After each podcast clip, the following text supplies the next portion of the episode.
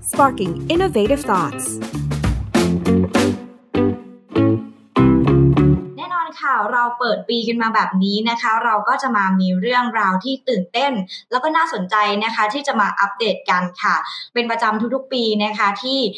ทางทีมงานเทคซอนนะคะ เราก็จะมีการอัปเดตเทรนด์นะคะจากงาน CES นะคะ ซึ่งเป็นมหกรรมนวัตกรรมเทคโนโลยีระดับโลกเลยนะคะ ที่จัดขึ้นที่ลาสเวกัสสหรัฐอเมริกา ในปีนี้นะคะก็ถือว่าสุดพิเศษมากๆเลยนะคะ ซึ่งก็จะมีคุณอโรชานะคะ หรือว่าคุณแอร์ Editor in Chief ของ t e c h s o แล้วก็คุณมิมีอรนุชนะคะ ซึ่งเป็น CEO ของ t e c h s เนี่ยตอนนี้ก็อยู่ที่ลาสเวกัสนะคะที่งาน CES นะคะ ก็จะมาพูดคุยกับเราในวันนี้จะมาอัปเดตเทรนด์ต่างๆ กัน พร้อมอัปเดตสถานการณ์ที่สหรัฐอเมริกานะคะ ว่าตอนนี้เป็นยังไงบ้าง เพราะว่า CES ถือว่าเป็นงานมหกรรมเทคโนโลยีที่ใหญ่ระดับโลกกันเลยทีเดียว เขามีการจัดรูปแบบยังไง แล้วก็สหรัฐอเมริกาสถานการณ์ตอนนี้เป็นยังไงบ้าง แล้วก็ท่ามกลางความท้าทาย โดยการที่โอมิครอนระบาดแบบนี้นะคะ ทางงานเนี่ยจะมีมาตรการในการรับมืออย่างไร รวมไปถึงเราจะมาอัปเดตเทรนด์เทคโนโลยีที่น่าสนใจ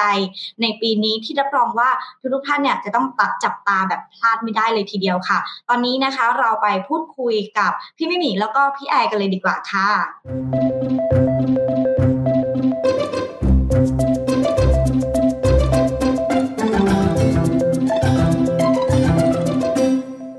สวัสดีค่ะ สวัสดีค่ะสวัสดีค่ะ สวัสดีทุกคนที่เมืองไทยด้วยนะคะ ค่ะ ตอนนี้ตอนนี้พี่พี่หมีกับพี่แอร์อยู่ที่อเมริกาเป็นยังไงบ้างคะ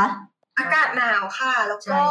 เอ่อเพิ่งเพิ่งเข้างานมาแล้วก็เนี่ยเพิ่งจบออกจากงานมาวันที่สองค่ะ ค่ะ ก็อากาศเย็นๆค่ะแต่ว่าทุกคนก็ใส่หน้ากากนะคะพยายามป้องกันได้เพราะเวลาที่อยู่ในในอินดอร์นะแต่ว่าเอาดอร์ก็เจอคนเอ่อ ไม่ใส่ก็มีบ้างนะคะแต่เราพยายามจะใส่ตลอดเพราะเราก็กลัวเหมือนกันค่ะ ค่ะ อย่างอย่างตอนนี้ตอนนี้สถานการณ์ที่อเมริกาหลายคนก็อยากรู้ว่าตอนนี้ที่ที่ไปก็คือเสี่ยงกันไหมคะแล้วก็สถานการณ์ตอนนี้ภาพรวมเป็นยังไงบ้างแบบอยากจะให้อัปเดตแบบวิธีการการใช้ชีวิตของคนที่นั่น เพราะว่าได้ข่าวว่า ตอนนี้เนี่ยที่อเมริกาก็คือตอนนี้โอมิครอนเนี่ยระบาดหนักมากเหมือนกัน จริงๆ ต้องบอกว่าก่อนจะมาค่อนข้างที่จะกังวล เพราะว่าเราเรา plan ที่จะมางานนี้เนาะแต่ว่าโอมิครอนเนี่ยระบาดหนักมากพอดี ก็สองจิตสองใจเหมือนกันค่ะ แต่ว่าปรึกษาหลาย ๆ คนที่อยู่ที่อเมริกาไม่ว่าจะเป็นคนที่คนไทยที่อยู่ที่นี่หรือว่าแบบคนที่เป็นคนสหรัฐที่อยู่ที่นี่นะคะ เขาก็บอกว่าที่เนี่ยถ้าในมุมมองของคนที่อยู่อะค่ะมันค่อนข้างจะปกติพอทุกคนเริ่ม move on แล้วก็ใช้ชีวิตกับโควิด แล้ว แต่ว่าเขาก็กังวลในเรื่องของการระบาดว่ามันจะแบบกระทบต่อการทำงานการเรียนหรือว่าการกักตัวต่างๆ ซึ่งมันจะค่อนข้างวุ่นวาย แล้วก็อีกอันนึงที่เขากังวลก็คือ ถ้าเกิดมันไปติดคนที่ยังไม่ได้ฉีดวัคซีน หรือว่าคนที่ แบบสูงอายุอะไรอย่างเงี้ยหรือว่ามีโรคประจำตัวก็ค่อนข้างก็ค่อนข้างเป็นห่วงค่ะ แต่ว่าเนี่ยพอพอมาถึงอยู่เราอยู่กันประมาณอาทิตย์หนึ่งแล้วจริงๆเราเอ่อมามาก่อนนะคะ แล้วก็ต้องบอกว่าทุกคนใช้ชีวิตปกติมากๆ คือด้วยไมเซ็ตจะออกเป็นลักษณะว่าอยู่อยู่กับมันให้ได้ อืใช่อยู่คู่กับกับสถานการณ์ที่เกิดขึ้นอะไรอย่างเงี้ยเหมือนพยายามที่จะมองว่าอะมันเราก็คาดหวังนะเนี่ยอนาคตข้างหน้าสองสามปีข้างหน้ามันก็จะ เขาเรียกอะไรกลายอีโวไปเป็นเหมือนไข้หวัดใหญ่แล้วก็คาดหวังเป็นแบบนั้นนะคะ ซึ่งซึ่งก็เดี๋ยวต้องคงต้องลองดูกันต่อแต่ว่าที่นี่ก็อย่างที่มีคุณแอร์บอกเลยคือเขาพยายามที่จะจะจะอยู่กับมันนะใช้ชีวิตให้ยังอยู่กับมันแค่เราต้องระวังแล้วก็รักษาตัวให้ดีค่ะแต่ว่ามันก็ยังมีความไม่ปกติอยู่นะคะมันมันมันไม่มันไม่ได้ปกติร้อยเปอร์เซ็นก็คือ อย่างร้านอาหารเนี่ยทุกๆร้านที่เป็น indoor หรือว่าอีเวนต์การแสดงต่างๆ ถ้าจะเข้าไปชม ต้องใส่หน้ากากหมด แล้วก็อีกอันนึงก็คือต้องต้องฉีดวัคซีนครบโดสสองเข็ม ซึ่งบางคนเนี่ยถ้าไม่ฉีดครบอะก็คือจะเข้าร่วมอะไรพวกนี้ไม่ได้ เข้าไปนั่งในร้านอาหารไม่ได้เข้า indoor ต่างๆ ไม่ได้เลยนะคะ แล้วก็เอ่ออีกอีกอันอีกอันนึงก็คือเอ่อร้านอาหารบางร้าน หรือว่า store บาง store เนี่ยก็ก็ไม่ได้เปิดเต็มสตรีม คือ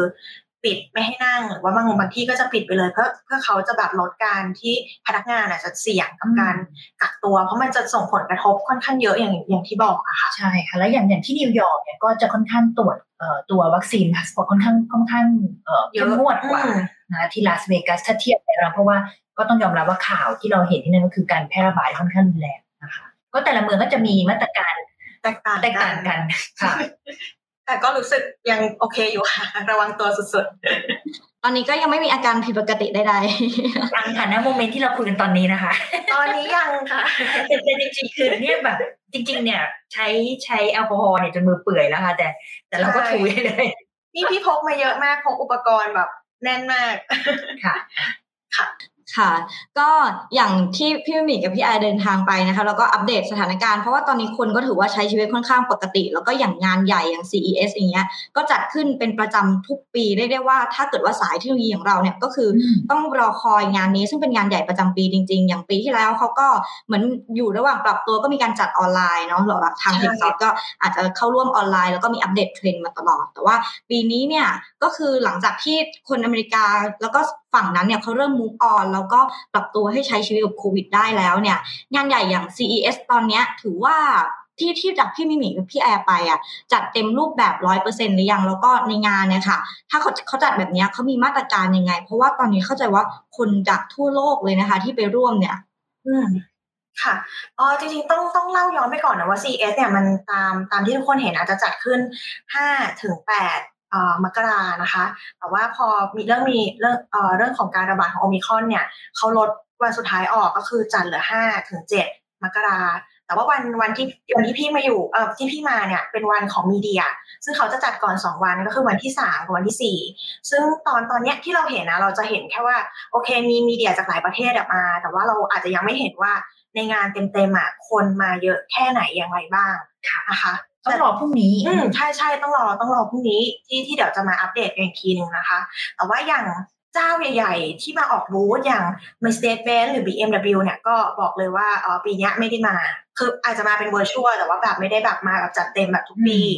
นะแต่ว่าเราก็ยังเห็นว่าเออยังมีรายอื่น ๆ ที่เอออย่างวันเนี้ยพี่ไปเข้าร่วมหลาย ๆ หลาย ๆ อันมาไม่ว่าจะเป็นทุนไดโซนี่อะไรเงี้ยก็มาจัดเต็มมากเปิดตัวหลาย ๆ อย่างที่น่าสนใจมากค่ะปีนี้รูปแบบมันจะ จะเรียกว่าเป็นเหมือนไฮบริดแล้วกันเนาะก็คือคือเราเราเคยมา CES ตอนช่วงที่เป็นแบบเหตุการณ์ก่อนโควิดแน่นอนมันก็เป็นแบบ physical ใช่ไหมที่เราแบบเจอแบบออฟไลน์กันใช่ไหมคะปีที่แล้วนี่เพอเออมันก็เป็นปีที่แบบเพิ่งเจอผลกระทบโควิดหนักๆก็เลยทำให้เห็นในรูปแบบของแบบ virtual แบบ pure เลยนะคะ แต่ว่าอย่างอย่างรอบนี้เป็นไฮบริดเลยค่อนข้างชัด ก็คืออย่างที่เมื่อกี้คุณแอร์บอกว่าเออบางแบรนด์เนี่ยเขาเขามี press con นะ แต่เขาเป็น press con ในรูปแบบ virtual ก็เขาก็จะเขียนเอาไว้เลยค่ะว่าอันนี้สามารถรับชมแบบ virtual ได้บางอันก็ ถ้ามีห้องที่เอ่อเขาเขามีของจะโชว์แล้วพร้อมที่จะมาเนี่ยเป็นแบบ physical ก็เอ่ออย่างพวกเอ่อมีเดียหรือว่าสื่ออะไรต่างๆ หรือว่าพาร์ทเนอร์เนี่ยก็จะเชิญเข้ามาดูที่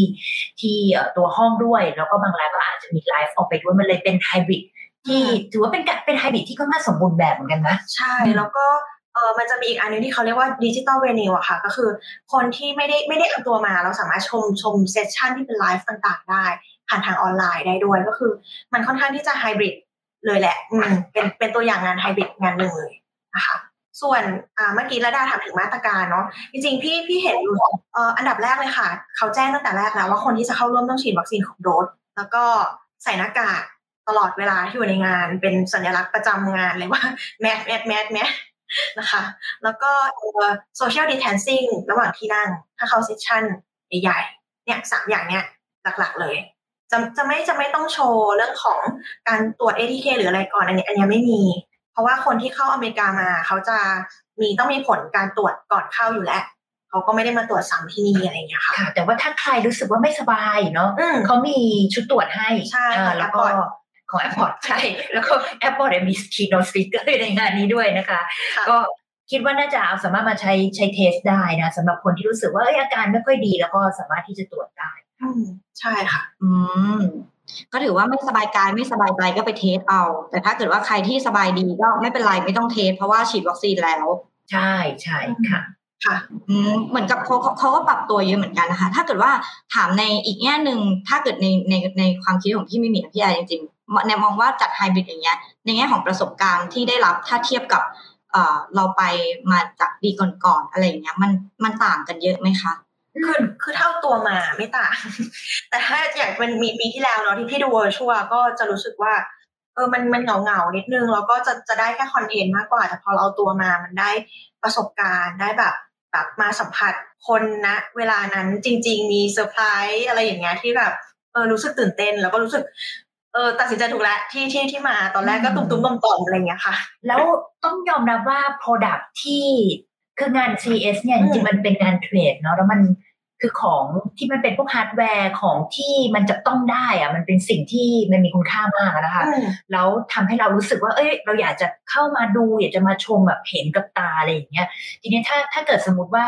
เออเป็นแบบ virtual อย่างเดียวอย่างเงี้ยแน่นอนอรรถรสมันมันมันไม่ได้อะเพราะฉะนั้นยังไงเนี่ยการการเจอแบบ physical ยังไงทุกคนก็ยังโหยหาและแน่นอนนะคะแต่ว่าก็แน่นอนว่าบางบางบริษัทอย่างเช่น corporate ใหญ่ๆพวก MNC อย่างเงี้ยเขาก็จะมีโปรโตคอลที่ค่อนข้างชัดว่า ถ้าเกิดกรณีที่เกิดโรคระบาดอะไรอย่างเงี้ยอาจจะเข้าร่วมได้จำนวนเท่าไหร่ อาจจะมีไม่เยอะมากที่มาเหมือนกับในอดีตอะไรเป็นต้นนะคะเขาก็เขาก็เข้าใจว่าเรื่องของการเอ่อต้อง take care พนักงานบริษัทแล้วก็ผู้บริหารของบริษัทค่ะ อืมเขาก็ให้ความสำคัญกับบุคลากรก่อนเนาะเพราะว่าอ่าอย่างแบบอย่างอย่างพอพูดถึงแบบเรื่องของการสาธิตเมื่อกี้อะค่ะอ่าคืองานส่วนใหญ่อะคือเราก็จะโชว์อุปกรณ์ไอทีอุปกรณ์อิเล็กทรอนิกส์ต่างๆ ที่ที่แบบว่าเหมือนอะไรอะไรก็ต้องไปเปิดตัวที่นี่ใช่ไหมคะแต่ว่าเหมือนพอคราวเนี้ยพอมันเป็นเรื่องของมีมาตรการเรื่องของการรักษาระยะห่าง ดังนั้น การลดจำนวนคนของการสาธิตอะไรเงี้ย เราได้เห็นปีนี้มีอะไรแปลกใหม่เพิ่มขึ้นมาไหมคะ อ่า ถ้าเป็นถ้าเป็นเรื่องของคอนพี่พี่พี่พูดอย่างนี้ดีกว่าเอ่อตัวตัวคอนเทนต์ที่เขาโฟกัสอะค่ะ ปกติเราจะเห็นเรื่องของ IoT เรื่องของเอ่อสมาร์ทโฮมเรื่องของ connectivity ต่างๆ เนาะที่มันแบบค่อนข้างจะจับต้องได้ ทีนี้มันมีเรื่องของที่แบบอาจจะแบบ ยังไม่ไม่ไม่เชิงว่าจับต้องได้ เช่นแบบ เป็นมันจะเป็นมันจะตรงนี้มันจะเป็น area ที่เขาโฟกัสเนาะมันมีแบบเรื่องของ resilient เข้ามาอย่างเงี้ย มีอะมันยังมี NFT มีบล็อกเชนแล้วก็มีเอ่อมีสตาร์ทอัพด้วยนะคะ ซึ่งซึ่งต้องบอกว่าปกติงานงานงาน CES อะเอ่อมันเป็นเป็นงาน trade เป็นเรื่องของเนาะอาจจะมีสตาร์ทอัพเข้ามาอยู่แหละประมาณนึง แต่ว่าเขาไม่ได้โฟกัสที่หยิบคำมันขึ้นมาชูขนาดเนี้ย ปีเนี้ยก็ค่อนข้างที่จะรู้สึกว่าเข้ามาแล้วแตกต่าง แล้วก็จะมีเรื่องของ health food tech อะไรอย่างเงี้ยที่เขาเน้นมากๆด้วยค่ะ จริงจริงพี่ว่าพวกที่เป็นผู้เล่นรายเล็กก็มีมามาเปิดออกบูธที่งานอยู่อยู่มานานแล้วนะคะใน CES เขาแค่ว่าอาจจะไม่ได้เอ่อ mention ถึงเรื่องของการลงทุนในกลุ่มธุรกิจสตาร์ทอัพจำนวนเท่าไหร่ หรืออะไรพวกนี้ค่ะ แต่ว่าเผอิญทีม research ของทาง CES ก็มีมีมีเอ่อการเอา Data จากทางเอ่อ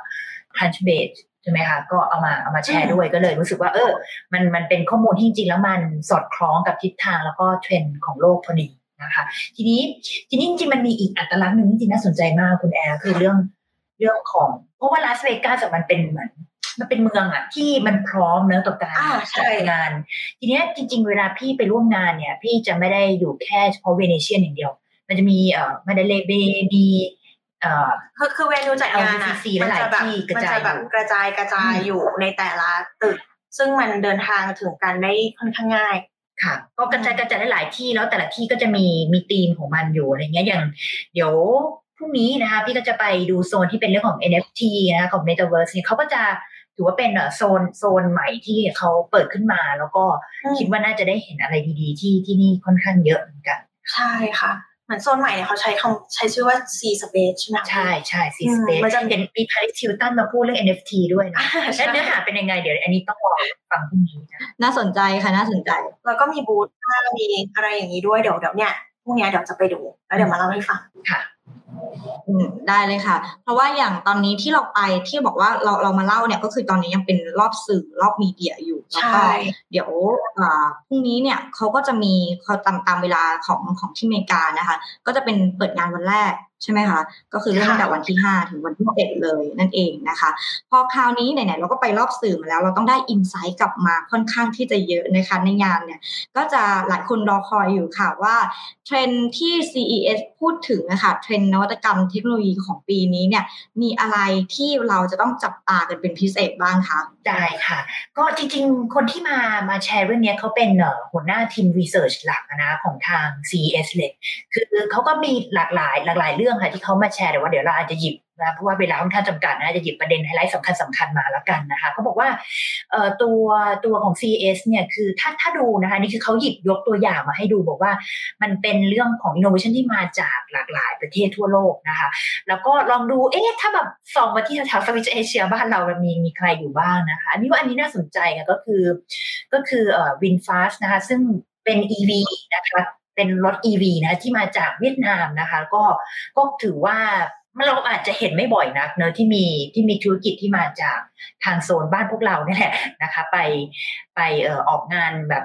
แล้วไม่มีใหญ่แบบนี้ไม่มี talk อยู่ที่นั่น อันนี้พี่ไม่แน่ใจนะคะมี sponsorship หรืออะไรก็แล้ว แต่แต่ว่า anyway พี่ว่ามันก็มันก็มันก็น่าสนใจตรงที่ว่ามีผู้เล่นที่มาจากแถบบ้านเรานะ ไปที่นั่น ซึ่งแน่นอนจริงๆ ต้องบอก VinFast ไม่ได้เป็นบริษัทเล็กนะคะ เพราะว่าเขาเอ่ออยู่ภายใต้เอ่อ conglomerate หลัก ใหญ่นะคะที่ชื่อว่า Vingroup แต่ว่าเขาก็มีตัวแทนค่ะ คือเดี๋ยว dealer ที่ของ VinFast ที่อยู่ที่ซานฟรานซิสโกเนี่ยก็จะมามามาที่งานนี้ก็เดี๋ยวเราจะไปพาไปดูกันที่บูธนี้เหมือนกันนะตัวตัว EV เนี่ยของทาง VinFast เป็นอย่างไรบ้างนะคะ นี่เป็นแค่ให้ดูตัวอย่าง context ว่าเขามีเอ่อในเชิงของ geographic นะค่อนข้างมาหลากหลายจากแน่นอนยุโรปมีเยอะอยู่แล้วนะคะรัสเซียนะคะออสเตรเลียนะคะเอ่อแล้วก็ฝั่งของ อเมริกาใต้นะคะแล้วก็รอบนี้ก็มีมาจาก Southeast Asia คืออย่างเวียดนามนะจริง ๆ ต้องบอกว่าเออเราเราก็มีสตาร์ทอัพไทยนะมาออกบูธด้วยนะคะอืมก็อย่างใช่เอ่อค่ะ H HG Robotics นะคะ ซึ่งก็เป็นเอ่อสตาร์ทอัพที่ทำโดรนนะเอ้ยสวยมากเลยเป็นรูปคล้ายๆกับแบทแมนอ่าใช่เป็นปีกอ่าค่ะก็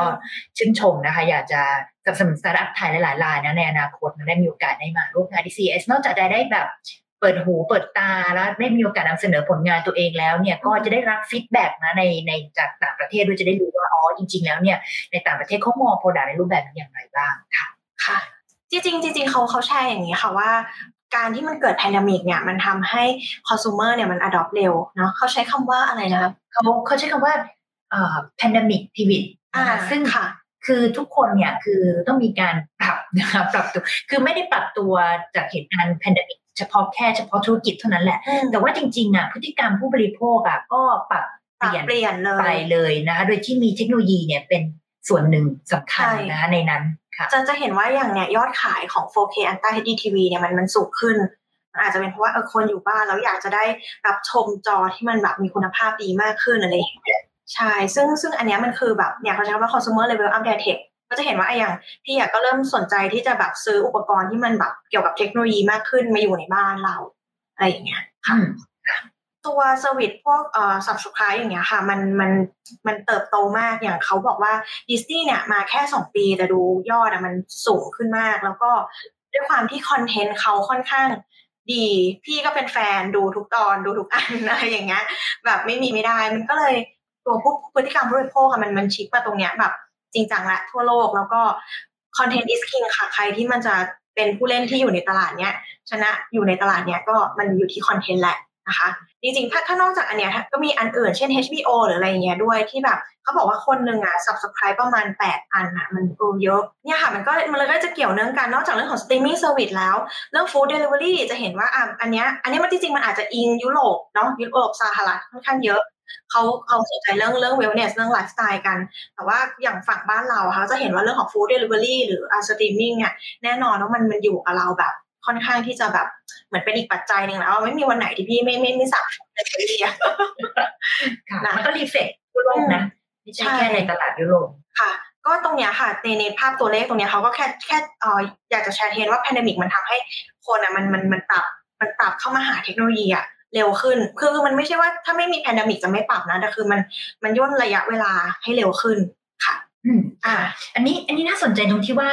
เอ่อเขา researcher นี่เขาก็หยิบข้อมูลมานะคะเอ่อจาก CB Insights ทุกทีตอนแรกเอ่อบอกไม่ได้บอก Crunchbase ว่า Crunchbase ทุกทีติดปากนะคะก็เป็นมาจาก CB Insights นะคะเป็นเอ่อข้อมูลที่ที่วิเคราะห์ข้อมูลมาเกี่ยวกับตัว Startup นะคะตัว Investment Trend เนี่ยก็จะเห็นเลยค่ะว่าเอ้ยจากเหตุการณ์นะ ถ้าดูจากตัวเลขนะ เอ่อเยอเยียนะคะช่วงปี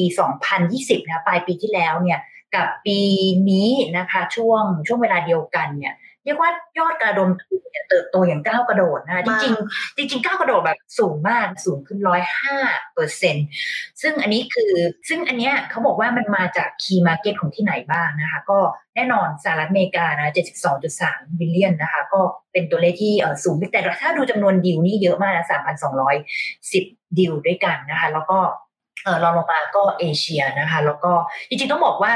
เออมันมันมันสะท้อนใกล้ใกล้เคียงกับทิศทางที่เกิดขึ้นใน Southeast Asia เพราะว่า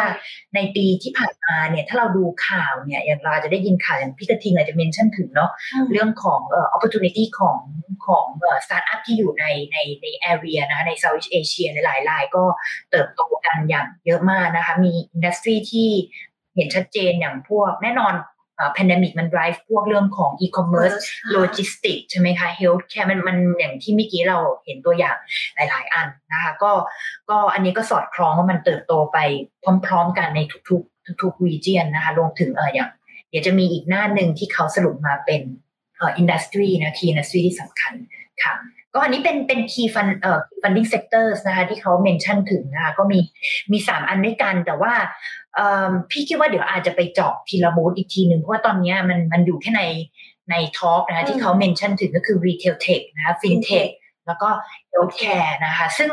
ซึ่งเอ่อสามสาม area นี้จริงนี่ส่วนหนึ่ง retail tech อาจจะผสมไปในเรื่องของ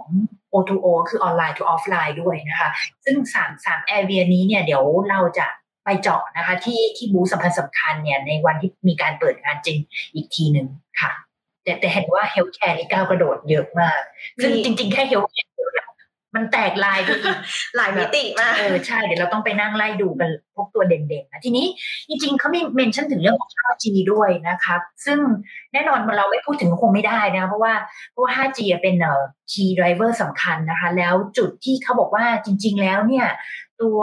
value จริงๆเนะของของ 5G ที่มันจะช่วยในการ drive เนี่ยมันต้องบอกว่ามันไม่ได้เป็นขา consumer นะเคสนี้นะคะจริงๆ มันเป็นขาในเรื่องของ enterprise นะคะแล้วก็ industrial IoT solution เป็นหลักนะคะเพราะว่าเราสังเกตดูก็คือว่าเราอาจจะเคยคุยกันเรื่องของ Internet of Things ใช่ไหมแต่ว่าจริงๆ แล้วเนี่ยยุคนี้มันเรียกเขาว่ายุคของ Intelligent of Things ความหมายก็คือว่าพวกอุปกรณ์ device ต่างๆเนี่ยที่อยู่ในตามอุตสาหกรรมโรงงานต่างๆเนี่ยมันจะมีเซ็นเซอร์ติดใช่ไหมคะและแน่นอนเซนเซอร์เนี่ยที่มันเก็บข้อมูล Data ทั้งหลายแหล่เนี่ยมันจะส่งกลับมาประมวลผลใช่ไหมแล้วก็มีจุดเนี่ยก็มีเครื่องประมวลผลนะเราเอาเรื่องของตัว artificial intelligence ตัว AI ใช่ไหมคะก็ไปวิเคราะห์แล้วเราก็สามารถที่จะรู้ insight ต่างๆนะเพื่อเพื่อไป interact นะกับตัวสิ่งที่เกิดขึ้นนะในในโรงงานในภาคอุตสาหกรรมต่าง ๆ ได้ ซึ่งแน่นอนว่า 5G อะมันจะเข้ามาเปลี่ยนโฉมนะในโลกในโลกของของ industrial มากกว่าหลักๆ เลยนะคะ ซึ่งจริงเราเดี๋ยว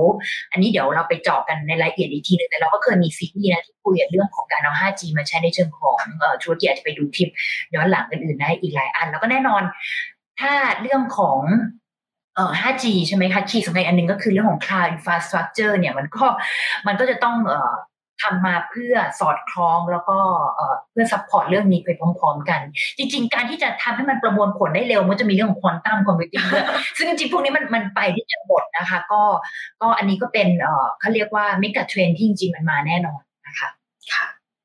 ก็อันนี้เมื่อกี้นะคะเเรื่องเรื่องของ AI ที่เราคุยกันไปค่อนข้างค่อนข้างหลายๆเคสนะจริง ๆ คือเขาบอกเออทางทีมรีเสิร์ชของทางฝั่ง CS เขาก็บอกว่ารอบนี้เขาจะมีเรื่องของการเอา AI เนี่ยมาใช้ในหลากหลายภาคธุรกิจแล้วก็ use case มากขึ้น แต่ว่าเขาจะไปเจาะเราจะได้ยินเรื่องของพวกแบบเนี่ยการวิเคราะห์อย่าง N NLP ใช่ไหมคะวิเคราะห์วิเคราะห์ตัวภาษาอะไรอย่างนี้ทำความเข้าใจ เรื่องคอมพิวเตอร์วิชั่นเรื่องของ image processing การวิเคราะห์ภาพอะไรพวกนี้ซึ่งอาจจะเคยได้ยินเรื่องพวกนี้มาแล้วนะคะ แต่ว่าจะมีการเอาจะมีการพูดถึงในเรื่องของ AI นะในในแง่เลเวลของอะ conversational AI human ยกตัวอย่างเช่น ตอนนี้ถ้าเราดูอย่างเช่นพวกอ่อ Alexa ใช่ไหมพวกการสื่อสารที่มันต้อง interact เออเราอาจจะได้ยินเรื่องของคำว่า เออเขาเรียกว่าอะไรนะ เอ่อ multi experience นะ multi experience ที่ที่เป็นการอ่อ interact กันไม่ได้ผ่านแบบช่องทางใดช่องทางหนึ่งแต่ว่าเราสามารถที่จะ interact กับพวกอุปกรณ์ต่างๆ หลากหลายเนี่ยผ่านพฤติกรรมของคนโดยที่เราอาจจะเป็นการคุยนะคะอาจจะเป็นการพูดคุยกับมันนะด้วยภาษาคนมีการแบบใช้ gesture ต่างๆนะอะไรพวกเนี้ย ในการที่ interact ไม่ใช่เป็นเพียงแค่อยู่หน้าคอมแล้วก็พิมพ์อย่างเดียว อะไรพวกนี้นะคะเพราะฉะนั้นเนี่ยทิศทางเรื่องพวกนี้จริงมันจะเกี่ยวข้องกับพวกสายอาชีพเลยนะคะ ว่าคนที่ทำเรื่องของโปรแกรมเมอร์นะคนที่เป็น developer เนี่ยทางด้านคนที่ทำเรื่องของสายพวกเอ่อ conversational AI เรื่องของพวกนี้จะมีการ เขาเรียกว่าอะไรอะกำลังฮอตนะเป็นทีมงานที่ที่หลาย ๆ คนกำลังเนื้อหอมนะแล้วต้องการตัว แล้วก็อีกอันนึงที่น่าสำคัญเออที่สำคัญก็คือเขามองว่าเรื่องของ AI เนี่ยเดี๋ยวจะเอามามีโชว์เคสนะในสายด้านฟู้ดเทคมากขึ้นนะก็จะไปพร้อม ๆ กันกับพวกอภิเทคนะคะเรื่องของส่วนใหญ่จะเน้นเรื่องของฝั่งที่เป็นต้นน้ำนะคะ การดูเรื่องของการเพาะปลูกนะการเก็บเกี่ยวต่าง ๆ แล้วก็คิดว่าน่าจะมี AI use case หลาย ๆ อันที่น่าจะเอามาแชร์เดี๋ยวจะไปเจาะกันที่บูธของฝั่งฟู้ดเทคกันมากขึ้นค่ะค่ะ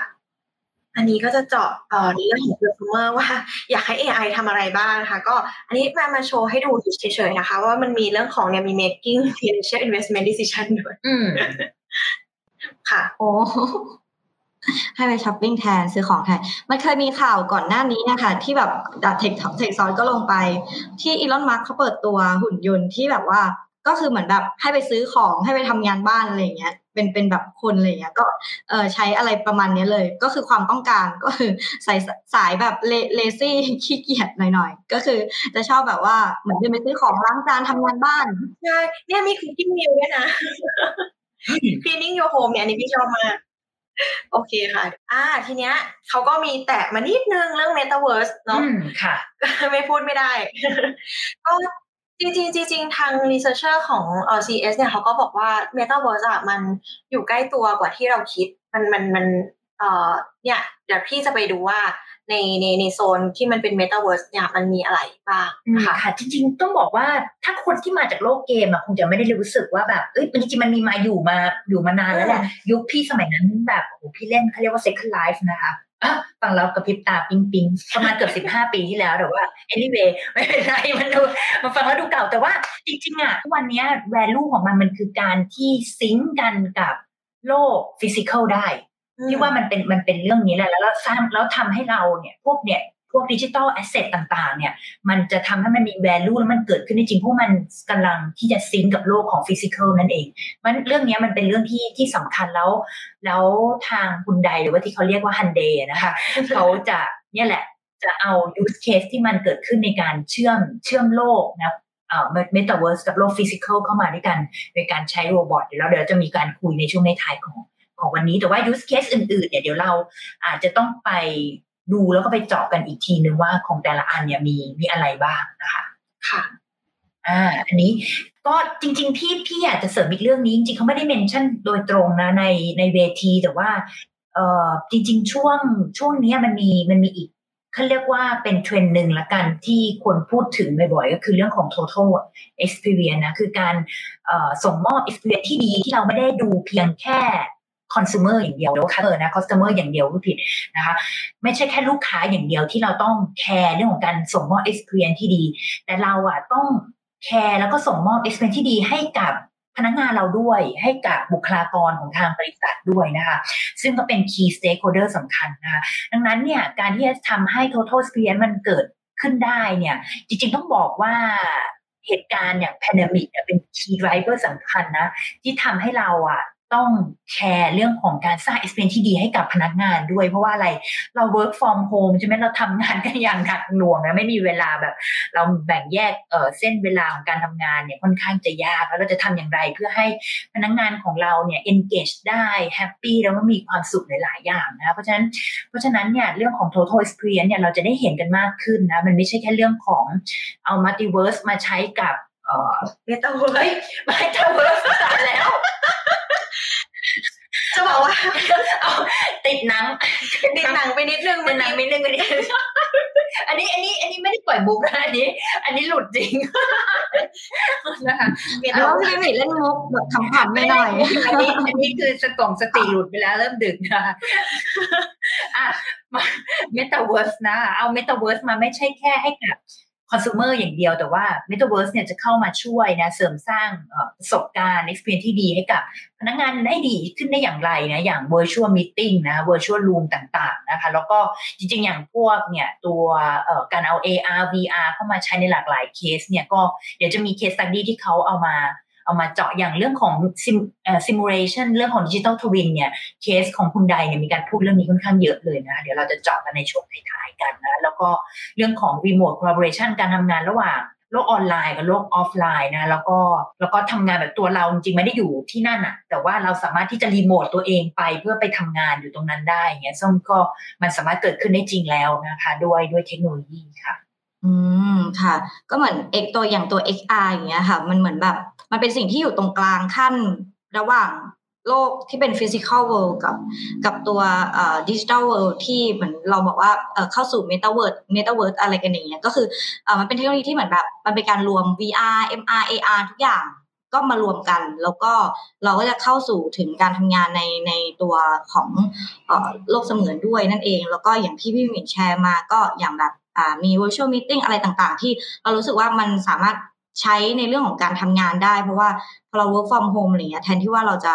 มาแบบหน้าจออย่างเดียว แล้วก็พิมพ์กันผ่านสองสองมิติอย่างเงี้ยแต่ว่า การสร้างประสบการณ์ที่แบบให้รู้สึกว่าเหมือนเข้าไปอยู่ในนั้นจริงๆเนี่ยมันก็มีส่วนสำคัญกับกับเทรนด์ของการทำงานในอนาคตต่อไปด้วยเหมือนกัน แต่แต่จริงๆต้องแยกให้ออกนะ VR กับ AR มันไม่เหมือนกันนะคะในนี้พี่อาจคงไม่ได้นิยามเทอมในตรงนี้เนอะแต่ว่าแต่ว่า VR มันคือการที่เราเข้าไปเข้าไปในโลกเสมือนเนอะแต่ทีเนี้ยถ้าถ้าเคส AR มันจะไปหนักพวกขาเนี่ยการทำพวก sale marketing อะไรที่อืมทำเรื่องของพวกมันมันจะไปช่วยขาที่แบบว่า คือเราเห็น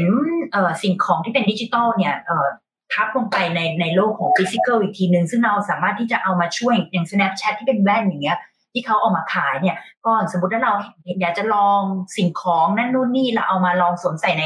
ในโดยการแบบใส่แว่นหรือว่าเอาตัวโทรศัพท์เนี่ยไปไปชี้ไปที่จุดนั้นอะไรอย่างเงี้ยค่ะ แล้วถ้าเราสนใจอยากจะซื้อของเราก็อาจสามารถกดซื้อของตรงนั้นได้ นี่ก็จะช่วยเรื่องค่ะพวกเซลล์อีคอมเมิร์ซอืมอะไรพวกนี้ได้นะคะ ก็ ก็อันอันนี้อันนี้ use case แต่ละอันมันก็จะแตกต่างกันค่ะอืมค่ะ มากันที่อีกอันหนึ่งดีกว่าคือน่าสนใจเหมือนกันสี่อันนี้ค่ะก็อันนี้ก็เขาก็สรุปตอนท้ายเนาะว่าเอ่อ top trend tours นะคะในในในงานเนี้ยมันจะมีในเรื่องของอะไรบ้างนะคะ อย่างวันเนี้ยเอ่อในเรื่องของ sustain เนี่ยเราก็ไปฟัง keynote ของ Samsung มาเนาะอืมที่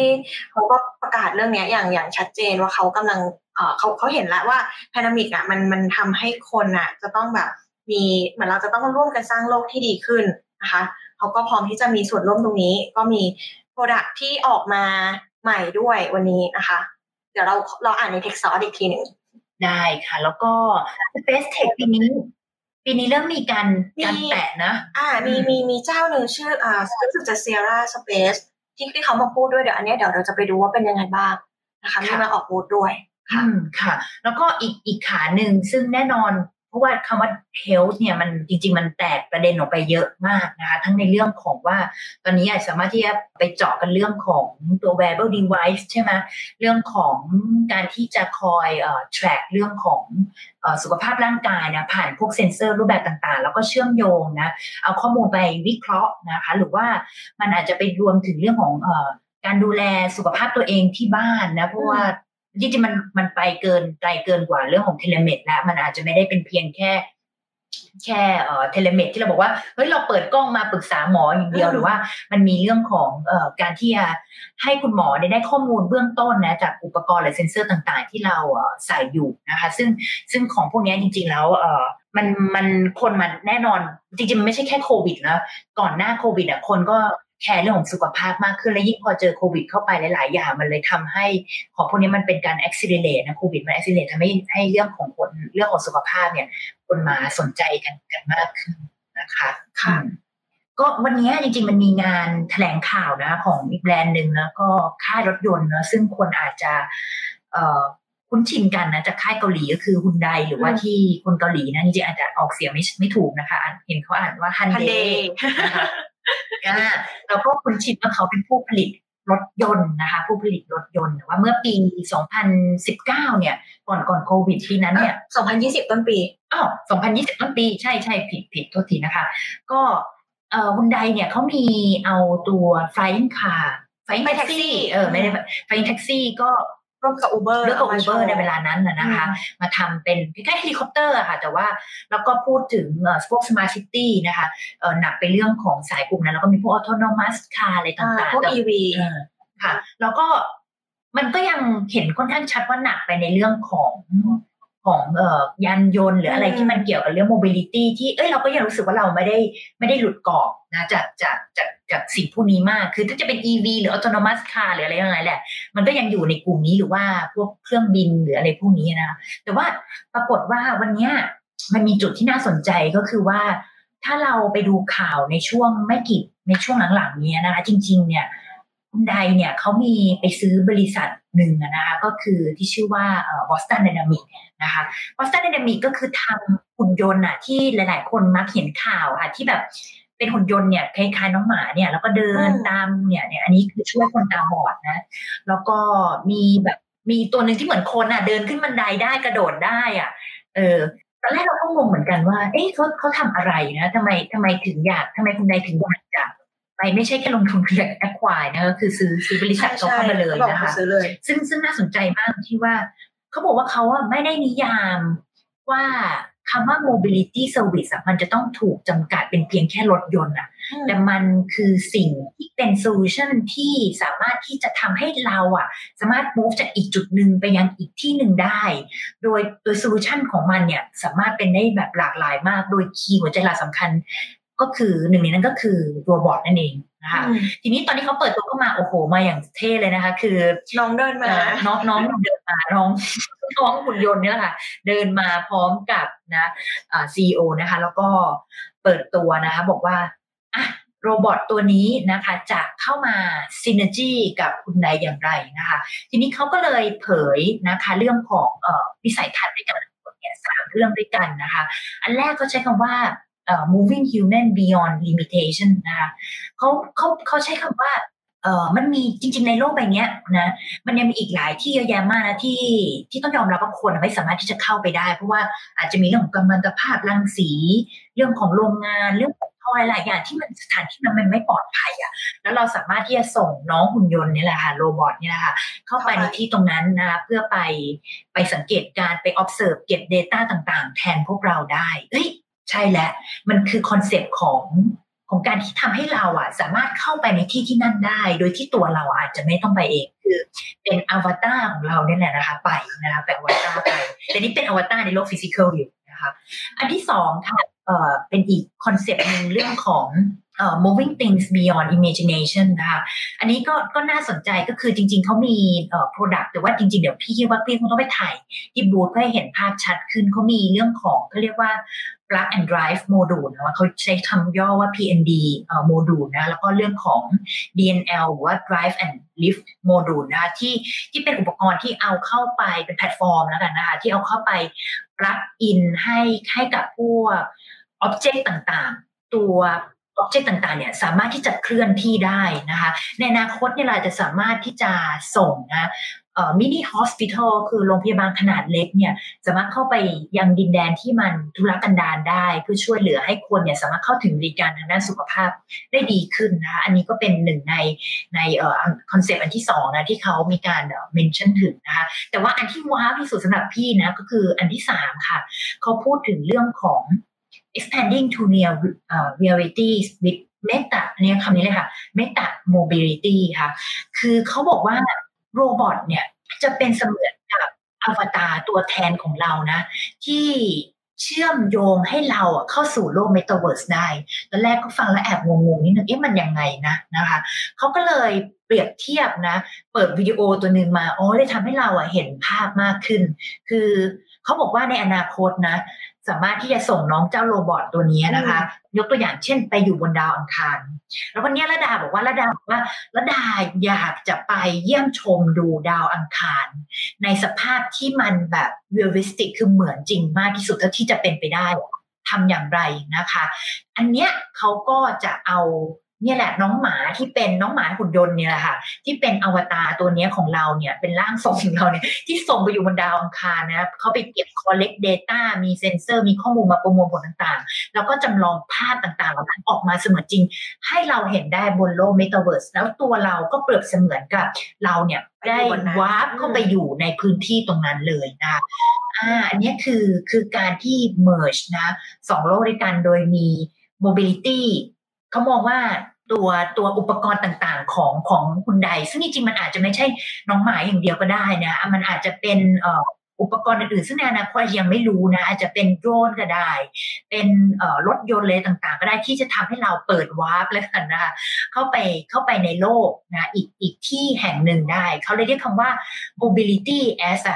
access platform แล้วเรียกว่าโรบอทเป็นว่าเป็น physical avatars ของเรานะทีนี้มันทำแบบนี้ได้เนี่ยจะสร้างโลกเสมือนคู่ขนานแบบนี้ไปได้ก็คือมันจะมีเรื่องของออแนวคิดอย่างดิจิ t a ลทวินส์นะคะคือการสร้างแบบจำลองแบบวัตถุแบบนี้ค่ะอ็อบเจกต์แบบนี้ขึ้นมาในในโลกดิจิตอลอีกทีหนึ่งนะคะแล้วก็ทีนี้อันนี้อาจจะฟังแบบโอ้อันนี้อาจจะดูไกลนิดนึงนะไปดาวนะคะแต่ว่าถ้าเอามาใกล้ตัวหน่อยก็คือว่าเราส่ง ตัวหุ่นยนต์เนี่ยแหละค่ะ เข้าไปในโรงงานอุตสาหกรรมหรือในสถานที่ที่มันไม่ค่อยปลอดภัยหรืออะไรอย่างเงี้ย แต่เราสามารถที่จำลองนะตัวสถานที่แห่งนั้นนะคะ เข้าไปเอาตัวเราเนี่ยเข้าไปในโลกเสมือนตรงนั้นได้ เหมือนเราอะเข้าไปอยู่ในหน้างานจริง ๆ ไปอยู่ในหน้าโรงงานตรงนั้นจริง ๆ ซึ่งบางทีเราอาจจะไม่ปลอดภัยที่เข้าไปดูเองหรือว่าอาจจะอยู่ไกลอยู่คนละประเทศหรืออะไรพวกนี้ แต่ว่าสามารถใช้ robot นะเป็นอวตารตัวแทนเราได้ นี่ก็เป็น use case จริง ๆ ที่ที่มันเกิดขึ้นนะคะมันเหมือนกับแบบ holodeck ป่ะคะที่แบบว่าเหมือนเข้าไปอยู่ในฉากเสมือนจริงได้อะเหมือนแบบเปิดประตู เหมือนเปิดประตูเข้าไปแล้วก็เข้าไปอยู่อีกที่หนึ่งแล้วก็ใช้ตัวเราหาในอีกแบบหนึ่งอะไรอย่างเงี้ย คือคือ robot จะเปรียบเสมือนกับอวตารที่เข้าไปเป็นฟิสิกอลอวตารของเราอะที่เข้าไป access ในในพื้นที่ที่เราอะไปไปไม่ถึง แล้วเป็นประตูเปิดเลยค่ะ มันเหมือนเป็น proxy ตัวหนึ่งอะ ที่ช่วยทำให้เราอะ สามารถที่จะเข้าไปในพื้นที่อะตรงนั้นได้ พี่ว่ามันเป็นการเอ่อแต่ว่าการเปิดเข้าไปในพื้นที่ตรงนั้น experience ที่เราจะเจออะมันจะมาในรูปแบบของ virtual นั่นเอง เพราะว่าตัวเราอะยังอยู่ที่นี่ไงจริง ๆ มันจะมีภาพนะ ที่เป็นวิดีโอนะคะที่ที่เอ่อ ถ่ายในส่วนของที่มันเป็นตัวอย่างที่เป็นเป็นดาวอังคารตรงนั้นน่าจะเห็นจำลองค่อนข้างชัด แต่ว่ามันอาจจะไกลตัวนั้น ถ้าถ้าจำลอง case study ที่เป็นการอยู่ในโรงงานเอ่อการที่เนี่ย factory นะคะ อันนี้คือเพิ่นเขา partner กับ Microsoft Azure IoT นะคะเพื่อที่จะเอ่อเอาพวก device ต่างๆ พวกนี้เข้ามาแล้วก็ connect แล้วก็แล้วก็ทำมา mapping อะค่ะทำให้คือการเอา digital twin อะเข้ามาเข้ามาใช้มันเลยทำให้โลก โลก physical นะกับโลกดิจิตอลเนี่ยเข้ามา map กันได้อืมค่ะพี่พี่ขอสรุปอย่างนี้แล้วกันนะ เพราะว่าเดี๋ยวมันจะยาวเกินไปนะคะก็หลักๆมันคือว่าสุดท้ายแล้วเนี่ยบางคนจะใช้คำว่า believe หรือไม่ believe ใน metaverse แต่ว่าพี่ว่าสุดท้ายแล้วเนี่ย จริง ๆ ทั้งหมดแล้วคือทุกอย่างตอนนี้มันก็คือเป็นช่วงของการเรียนรู้แหละ แต่ key สำคัญที่สุดก็คือว่ามันเกิดขึ้นได้มากน้อยแค่ไหนอะมันอยู่ที่ value ค่ะว่ามันส่งมอบให้กับ use มันมี use case จริง ๆ เนาะที่เข้ามา back up แล้วสร้างให้เกิดประโยชน์ในกับ ecosystem ในการใช้งานตรงนั้นมากน้อยแค่ไหน อย่างเคสของคุณแดนเนี้ยก็คือเขาก็ชัดเจนเรื่องของการเจาะเข้าไปในขาดพวกเอ่อ enterprise solution ที่เอาพวก robot เข้าไปช่วยใช่ไหมแล้วก็ connect สองสองโลกตรงนี้เข้ามาด้วยกัน อันนี้เราเห็น use case ที่มันเริ่มเกิดขึ้นนะในฝั่งของคอน sumer ก็จะเป็นอีกประเภทหนึ่งอะไรเงี้ยฉะนั้นที่สำคัญคืออะไรคือแชร์ value ที่สำคัญที่มันทำให้คือคนอะ จะยอม adopt หรือว่าจะจะใช้มันก็ต่อเมื่อรู้สึกว่ามันมันได้ประโยชน์หรืออะไรจากตรงนั้นมันเช่นเดียวกันก็เรื่องของจริงๆต้องยอมรับว่า digital asset เป็น เรื่องของเอ่อ currency ต่างๆที่มันเกิดขึ้นเรื่องของ digital asset ค่ะเป็นสิ่งสำคัญที่จะทำให้โลกฟิสิกอลอะกับโลกของตัว virtual เนี่ยมันมีคุณค่าขึ้นมาทันที เมื่อวันวันหนึ่งเนี่ยมันสามารถที่จะ convert แล้วสร้างทำให้เกิด value จริงๆนะ value chain จริงๆเอ๊ะ value จริง ๆ ได้ระหว่างสองโลกนี้เนี่ยตอนถึงณเวลานั้นอะพี่ว่าเอ่อ metaverse จะเป็นสิ่งที่มันยังไงมันก็จะมาค่ะแต่ว่าถ้าเรายังมองเป็นแค่ว่า เอ้ยมัน บางบางคนถ้ามองเป็นแค่มาว่า เออมันเป็น มันก็เป็นแค่ virtual เป็นแค่แบบเกม หรือว่าเป็นอะไรที่ที่มันไม่ได้ลิงก์กลับเข้ามาในใน use case จริงในโลกในโลกแห่งความเป็นจริง หรือว่า หรือว่าสิ่งที่มันมีส่วนได้ส่วนเสียจริง ๆ กับกับคนได้จริง ๆอะพี่ว่าอันเนี้ยมันก็อาจจะต้องใช้เวลานิดนึงนั้นคีย์สำคัญคือ use case แล้วก็เรื่องของ share value ที่มันมันต้อง drive ให้มันเกิดขึ้น เพื่อทำให้คน adopt เข้าไปใช้เรื่องของ adopt เข้าไปในโลกของ metaverse ค่ะ อืมถือว่าวันนี้เราเรามาพูดกัน m e t a เวิร์นี่เป็นหัวข้อที่หลายคนใน Techsauce เนี่ยรอคอยกันอยู่เหมือนกันนะคะว่าพอ Tech s o u r c e เนี่ยไปไป CES คือเขาพูดถึงเรื่องนี้กันยังไงบ้าง เพราะในเอเชียแล้วก็ในไทยเนี่ยตอนนี้มีการพูดถึงกันค่อนข้างเยอะมาก แต่ว่าที่นู่นคือพูดถึงกันยังไง แล้วก็ m e t a เวิร์เนี่ยจะมาจริงไหมก็เราก็มีการสรุปโดยยกเคสตรงนี้มาให้ฟังกันนั่นเองนะคะเออจริง ๆ มีมีอีกอันหนึ่งคือเหมือนกับว่าคุยกับพี่แอร์ก่อนหน้านี้พี่แอร์บอกว่า ปีนี้เนี่ยถ้าในโซนเอเชียเนี่ยเกาหลีมาแรงใช่ไหมคะพี่แอร์อันยองอาเซลต้องบอกว่าเออพี่รู้สึกว่าปีนี้มันมันแปลกตรงที่เราเจอคนเกาหลีเยอะมาก แล้วก็เออจริงๆคุณแดนก็ถึงเกาหลีเนาะซัมซุงเกาหลีแบบเทเทกันมาค่อนข้างค่อนข้างเยอะในในในโซนเอเชียนะคะ จะเห็นจะเห็นชาตินี้เยอะแต่ก็ยอมต้องยอมรับว่าเขา เขาเป็นระดับ global จริงๆเนาะเพราะว่าจริงๆ ถึงไม่ได้ไม่ได้มีเรื่องของงาน CS อะไรแต่ว่าใน context ของบริษัทไอของประเทศที่พัฒนาแล้วก็เป็นผู้นำทางด้านเทคโนโลยีต้องยอมรับว่าเกาหลีก็ก็โดดเด่นมาก แล้วก็มางานนี้แทบจะเรียกว่าเจอคนเกาหลีเยอะมากจริงๆนะคะไม่มันไม่ใช่แค่เฉพาะผู้เล่นยักษ์ใหญ่นะแต่ว่าสตาร์ทอัพบูธที่เห็นในช่วงที่ทำเป็นช่วงที่มีงานรอบสื่อนะคะก็ ก็ค่อนข้างเยอะพอสมควรเลยทีเดียว อืมค่ะ แล้วก็เออมันมีในข่าวที่เขาออกมาว่าเออเหมือนจะเป็น university ของทางเกาหลีเนี่ยเขาก็ส่งสตาร์ทอัพมาที่ที่เขามุ่งว่าเนี่ยลายลายต่างๆเนี่ยสิบลายเนี่ยเขาจะปั้น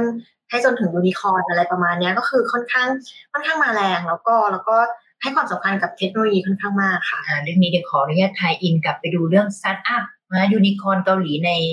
สตาร์ทอัพ directory ที่ผ่านมานะคะ ในในสตาร์ทอัพอ๋อสิ่งที่ไม่ใช่สิ่งที่สิ่งที่เราเคยเขียนเอาไว้ถึงใช่ค่ะ ทุกคนจะได้เข้าใจว่าทำไมเกาหลีถึงมียูนิคอร์นเยอะตอนนี้ก็ถือว่าไม่แน่ใจว่าอัปเดตเพิ่มหรือยังล่าสุดก็ 13 ราย แต่ว่าที่ไปโชว์ที่ CES ที่ปั้นจากตัวมหาลัยเองนะคะแล้วก็เอาไป showcase เนี่ยสิบรายนี้เขาก็มีเป้าหมายที่จะปั้นว่าสิบรายนี้แหละ ที่จะเป็นแบบยูนิคอนถัดไป แต่ว่าก็รอก็อาจจะแบบ ณเวลานั้นเกาหลีก็อาจจะมีเป็นแบบสิบเป็นยี่สิบสามสิบรายกันอย่างนี้แล้วก็ได้นะคะ ก็รอติดตามกันนะคะ ก็เทคว่าก็อัปเดตเรื่อยๆ อย่างแน่นอนค่ะ เรื่องราวไม่ว่าจะเป็นในวงการเทคโนโลยีธุรกิจนะคะ หรือว่าจะเป็นในวงการของสตาร์ทอัพแล้วก็อีกอย่างหนึ่งเราก็มีสตาร์ทอัพ directory นะคะ ก็มามาแบบเปิดดูกันได้ ตอนนี้เป็น beta ค่ะขายของนิดนึงนะคะโอเค ตอนนี้เหมือน ถ้าที่ไทยตอนนี้เราก็ค่ำนะคะ แต่ว่าถ้าที่อเมริกาก็คือตอนนี้พี่ไอกับพี่หมีน่าจะแบบว่าพักผ่อนเดี๋ยวเดี๋ยวเราขอตัวไปเตรียมสำหรับวันพรุ่งนี้นะคะเพราะว่าเราจะยังอยู่กันที่งาน CES แล้วก็ที่เมื่อกี้เราพูดในหลาย ๆ อันเมื่อกี้เราเห็นเป็นวิดีโอเนาะเดี๋ยวจะพยายามมันเป็นวิดีโอที่ที่อยู่ในช่วงเพรสคอนนะคะแต่ว่าเราพยายามที่จะไปที่บูธแล้วก็เดี๋ยวไปดูสิ่งที่มันจะต้องจับต้องแล้วก็โชว์กันแบบ นะน่าจะมีอะไรตื่นเต้นเยอะเลยเดี๋ยวเราไปติดตามกัน ก็ติดตามทั้งบทความนะคะ แล้วก็เดี๋ยววิดีโอจะทยอยออกมาเนาะแต่ว่าอาจจะเป็นติดตามบทความก่อนเพราะว่าข่าวการเปิดตัวแบบต่างๆเนี่ยค่อนข้างที่จะสดใหม่ แล้วก็เออ ไล่ไล่เขียนอยู่นะคะติดตามกันได้ โอเคค่ะไม่งั้นวันนี้เดี๋ยวเราคุยกันแค่นี้ก่อนละกัน เพราะว่าที่อัปเดตมาก็ถือว่าเป็นเป็นภาพรวมของเทรนด์ต่างๆ ที่ชี้ให้เราเห็นว่าภาพรวมปีนี้เนี่ยโฟกัสอะไรแล้วก็เดี๋ยวเทคซอสเนี่ย เราจะพาไปเจาะแต่ละจุดที่มองว่าน่าสนใจแล้วก็ที่คิดว่าแบบ ถ้าเกิดว่าแบบได้ได้มารับชมเนี่ยก็ถือว่าจะเหมือนกับเอาแนวคิดต่างๆ ก็ไปใช้ได้แล้วก็ได้เห็นอะไรแปลกใหม่เยอะเลยนะคะ ตอนนี้นะคะเราก็มาอัปเดตแค่นี้ก็เช็คสถานการณ์แล้วก็ที่อเมริกานะคะแล้วก็งาน CES ปีนี้เนี่ยเป็นยังไง แล้วก็รวมไปถึงเทรนที่เราได้เห็นกันนั่นเอง แล้วก็เดี๋ยวเราจะพาไปเจาะอะไรเพิ่มเติมนั้นแน่นอนว่าติดตามที่หน้าแฟนเพจ Tech s o u r ค่ะเพราะว่าทางทีม Tech s o u r นะคะก็อยู่ตลอดงานจนถึงวันที่7อย่างแน่นอนนะคะ ก็รับรองว่าทุกคนติดตามเราไม่พลาดทุกประเด็นสำคัญจากงาน CES ปี 2022 แน่นอนค่ะ วันนี้ขอบคุณพี่ไอกับพี่มิมีมากเลยค่ะ ขอบคุณค่ะสวัสดีค่ะ